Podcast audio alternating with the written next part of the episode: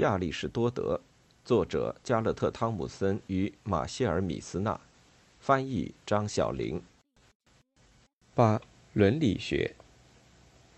两个问题。人人都思考过亚里士多德在《尼格马可伦理学》这部书中讨论的问题。通常，我们很快就会把这些问题丢在一边，因为他们表明是极难处理的。实际上只有两个问题：其一，什么是最好的生活方式？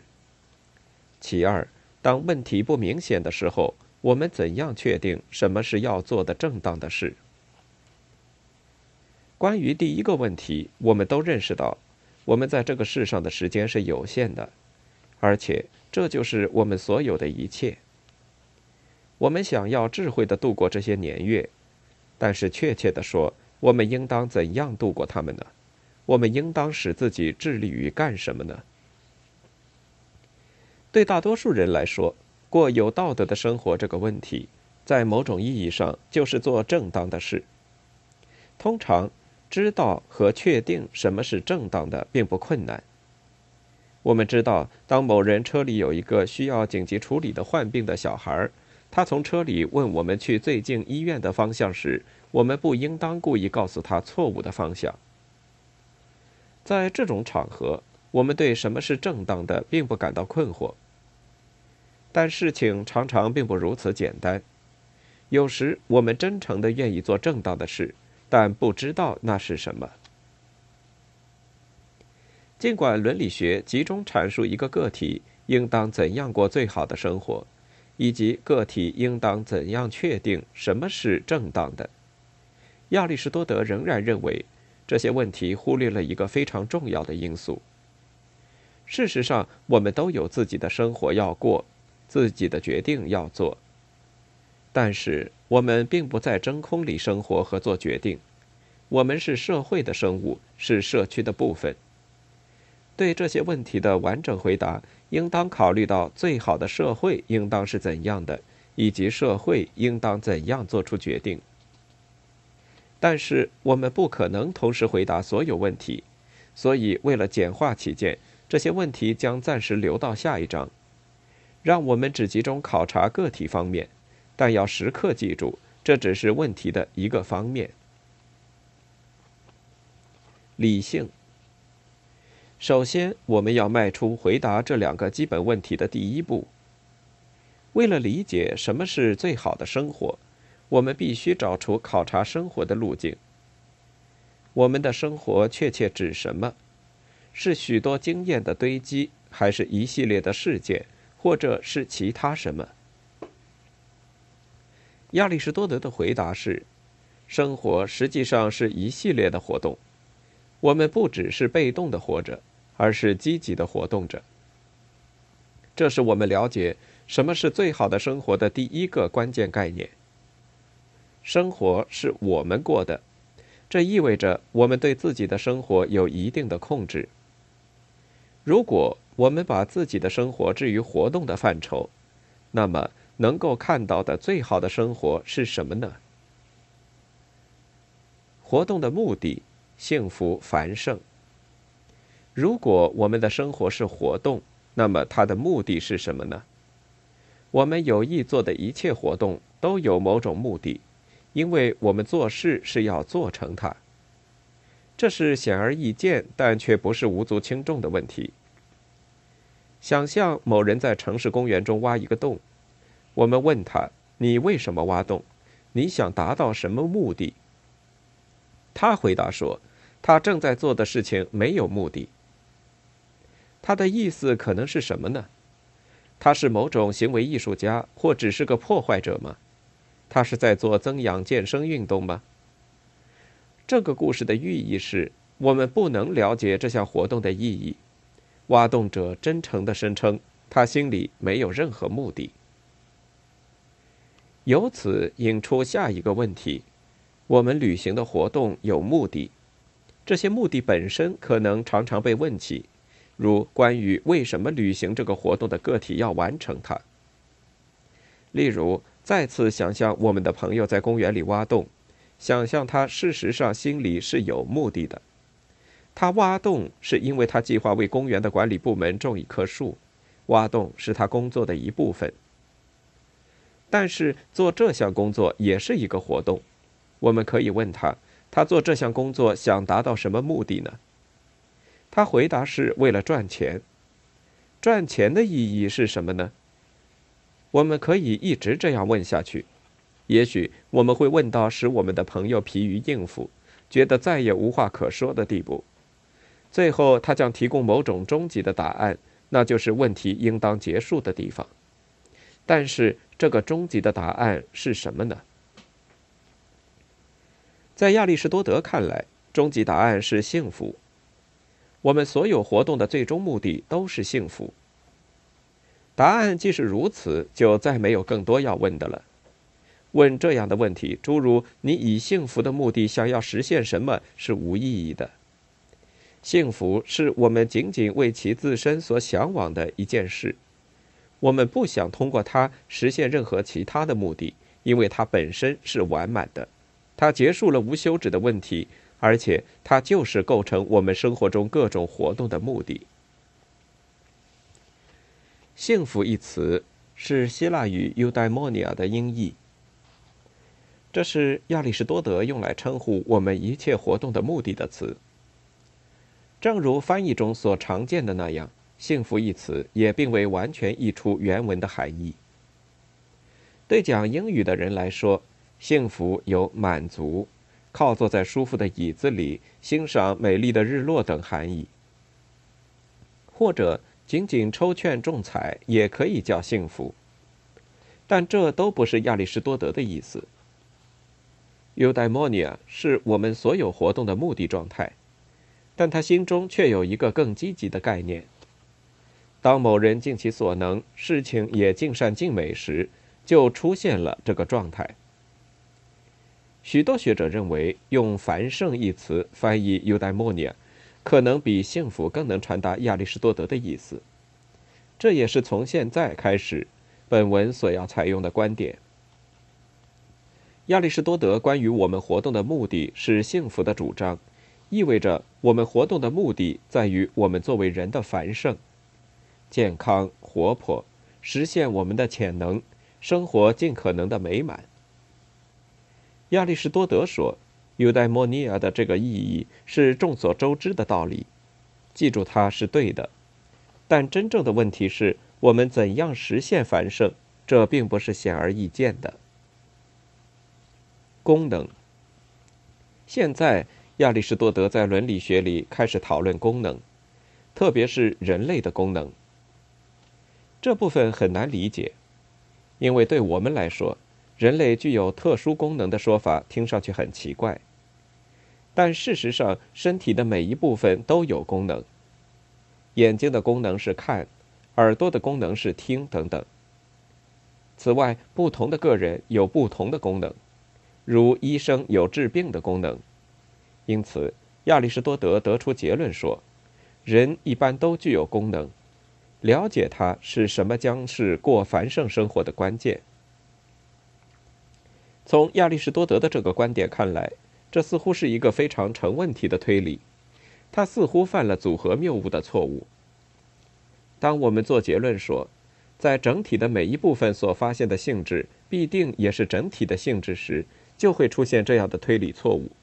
例如，做结论说某山脉是一个大山脉，因为它的每一座山都是高大的，这就是一个错误推理。所以。亚里士多德关于人类功能的观点有两个问题：首先，他赋予这个概念的原意不清楚；其次，他关于人类为什么有功能所给出的理由似乎也是错误的。因此，我们可以做出结论说，亚里士多德陷入了困境，或者我们需要大量时间设法使他从这些陷阱里解脱出来。但是，更有帮助的也许是。根据一些生物学观点对亚里士多德的见解做出解释，这些生物学观点亚里士多德本人或许已经用了，或者如果他有我们所有的关于生物学主题的资料的话，他也许会用。生物学结构、活动和等级划分。如上所述，亚里士多德十分注意理解植物和动物，然后找出它们健康生存和繁盛所必须的东西。这些生物学的兴趣对于我们理解繁盛是非常重要的，因为亚里士多德认为，我们是与生物学有联系的生物，我们是动物，对我们来说，以这种方式思考我们自己是有益的。当我们考察动物时，我们看到它们具有极不相同的结构，它们的生活方式也很不相同，它们的结构和生活类型之间存在着密切的联系。鸟是小动物，骨骼轻灵，显然这与它们的生活大部分是在飞翔中度过有关。当我们根据结构和活动，在动物彼此之间进行比较时，我们可以按照不同的向度把动物分成不同的等级，以便揭示出哪个向度内哪一种动物处于较高的等级。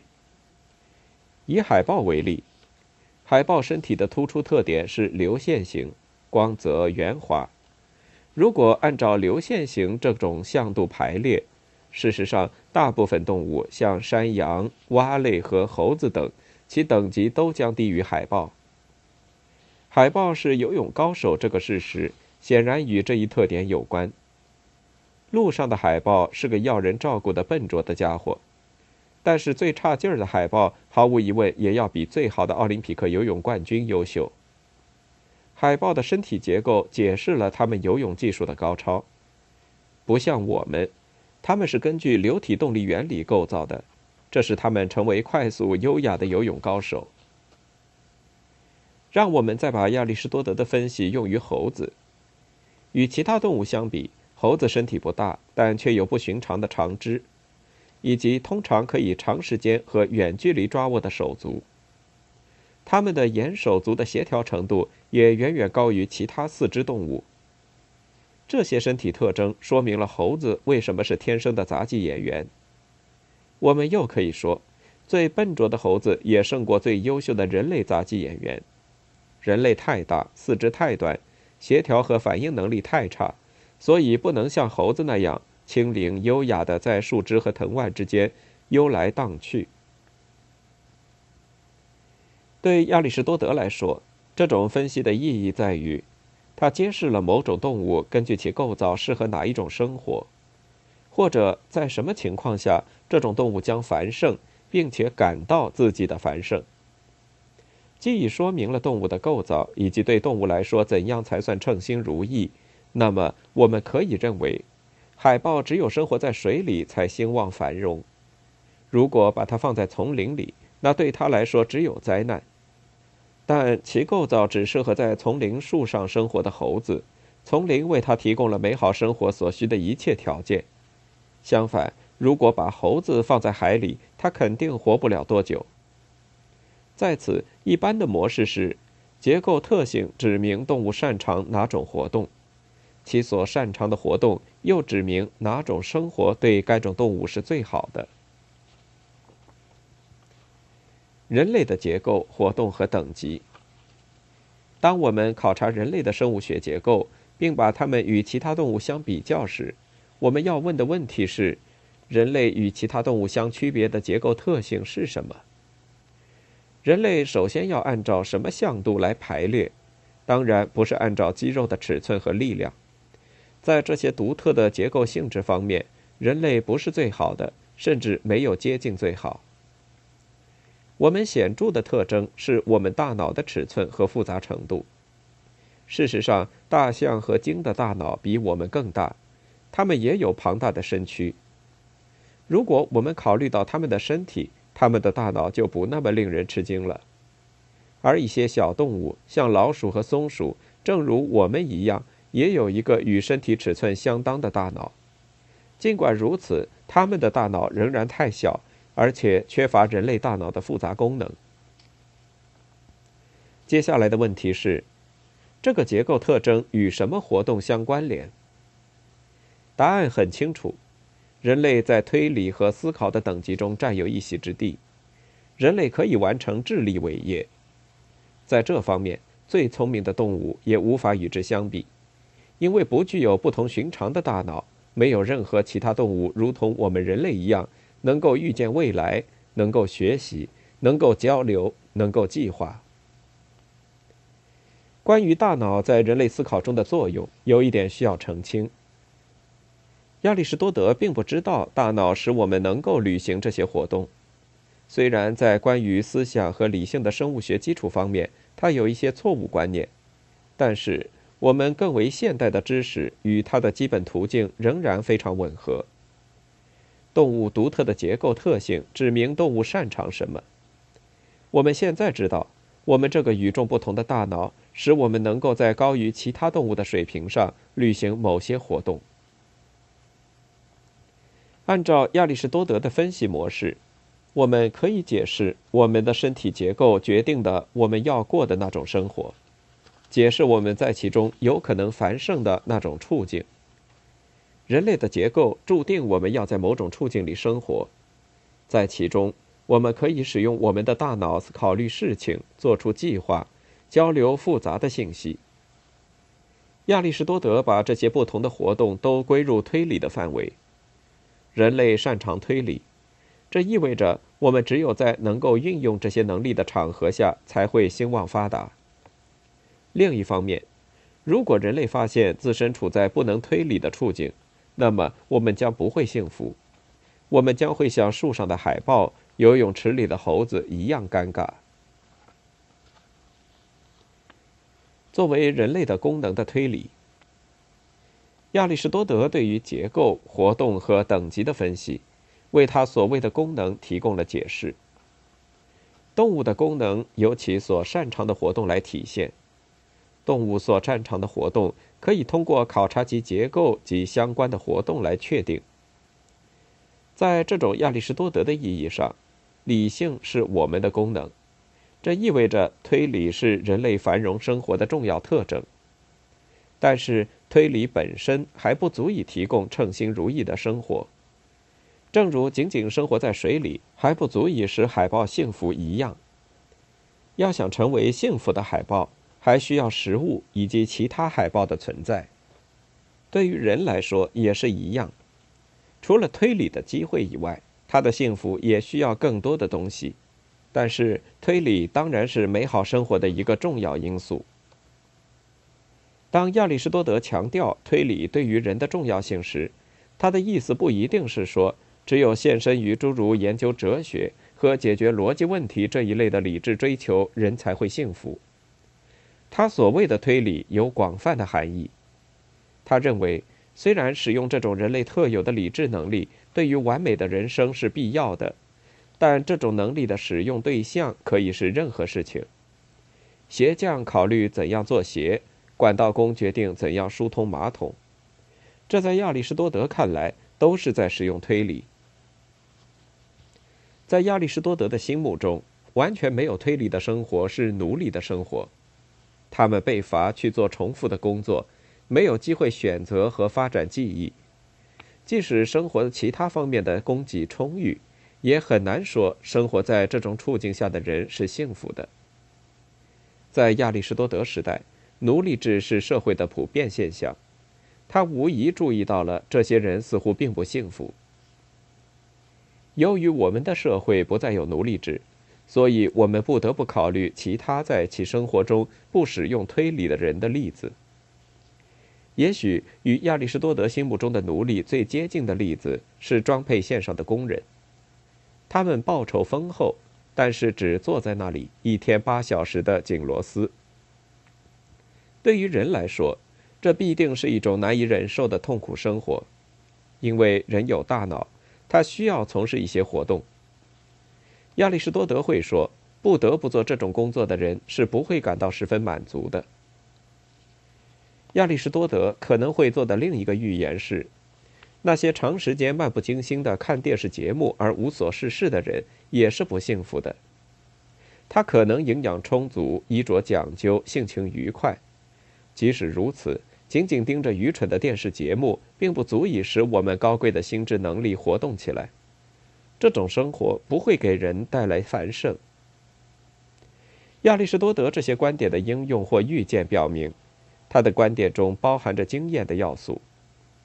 他不是那种哲学家，他们只考虑事情必须怎样。如果世界与他们的想法不一致，他们就会抱怨世风日下。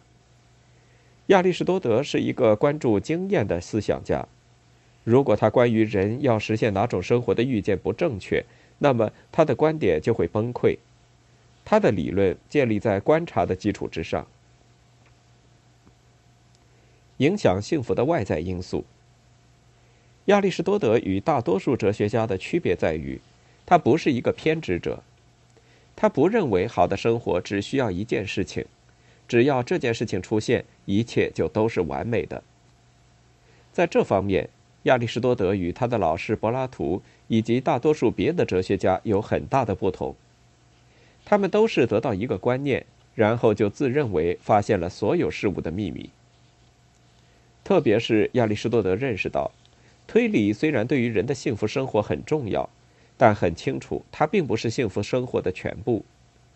即使某人身处有充分机会使用其大脑的场合，但他仍有可能因其他因素而不幸，病或吵闹的邻居，或者被公共汽车撞伤。生活中总有一些人们无法控制的因素。而这些因素又极大地影响着人们生活的顺利进行。亚里士多德称这些因素为影响幸福的外在因素，并列举了其中一些较重要的因素。我们再次认识到，亚里士多德生活在一个与我们相比技术上较原始的社会，所以他没有生活的某些方面可以得到控制的观念。尽管如此，我们仍面对同样的困难。我们所希望的生活，很大程度上决定于运气。例如，亚里士多德认为，好容貌是外在因素之一。他的希腊文化教养比我们的也许更受身体美这种观念的困扰，所以他认为丑陋将有损于幸福生活。我们现在有整容技术，它可以改善人的外貌。即便如此，仍有人是相貌怪异的。假如某人不幸属于这一类，我们不应当去责备他的不幸，但这确实给他实现幸福带来了很大的困难。另一个外在因素是财富。对亚里士多德来说，一个人的财富状况几乎百分之百的由他出生的运气所决定。父母富有的人富有，父母贫穷的人贫穷。我们相信我们的社会地位有变化的很大可能性。但事实上，我们绝大多数人都处在与我们父母同样的经济阶层中。与亚里士多德的社会相比，只是稍稍多一点变动。亚里士多德并不认为财富是幸福生活绝对必须的，但认为它有助于幸福生活。一个极其贫穷的人不可能生活优越，很难有繁盛。亚里士多德还罗列了其他外在因素。健康、名声及有出息的子女。注意，不只是有孩子。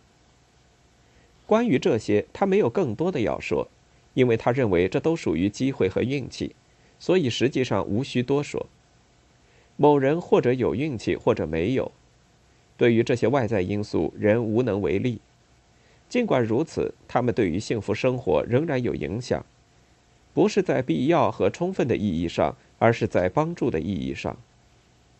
幸福生活就像一块美味蛋糕，其中有许多影响它的美味的成分。也许没有糖，蛋糕仍是可口的，但是糖无疑是使蛋糕更有可能成为美味食物的成分。对影响幸福的外在因素来说也是如此。如果人适当的具备了这些条件，也能够发挥他的理性。那么，他就处于一个获得亚里士多德称之为幸福生活的最佳位置。但是，即使人不具备这些条件，他也不是无希望的。从现实来说，缺乏这些条件，实现繁盛就要困难得多。